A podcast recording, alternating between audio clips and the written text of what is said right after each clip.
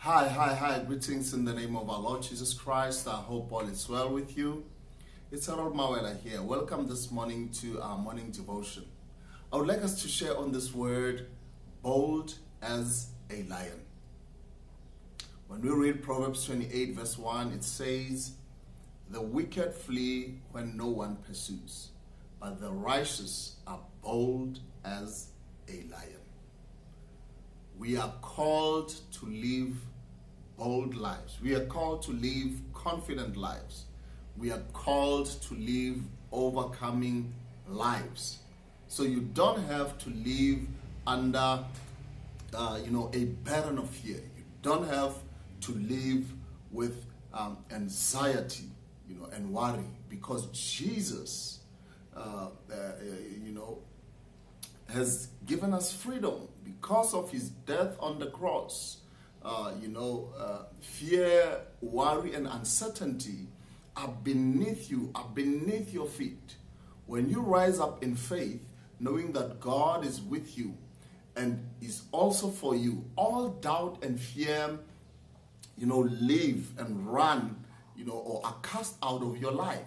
You know, notice that uh, today's scripture says that the righteous are as bold as a lion. Righteousness is God's way of doing things. When you do things according to what God says in his word, then you are submitted to his plan for your life. Then there's no need for you to fear. There's no need for you to worry. There's no need for you to live in anxiety, because he promises you success. It may not always be, uh, you know, what you have in mind, you know, but ultimately his plan for you is to prosper you, you know, his, his plan for you is to give you hope, um, you know, and, and, a, and a better and a great future, you know. So hold on on, on, on, on, on, on him and on his uh, promises that he has promised you. Today, if you have been feeling anxious or fearful, begin to declare God's truth over your life.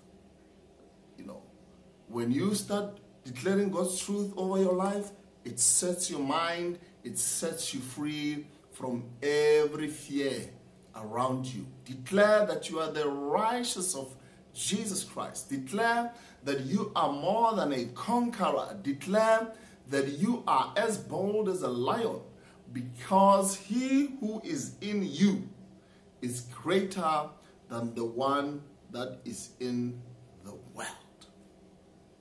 Let us declare. Say, Father, thank you for setting me free in my spirit of fear.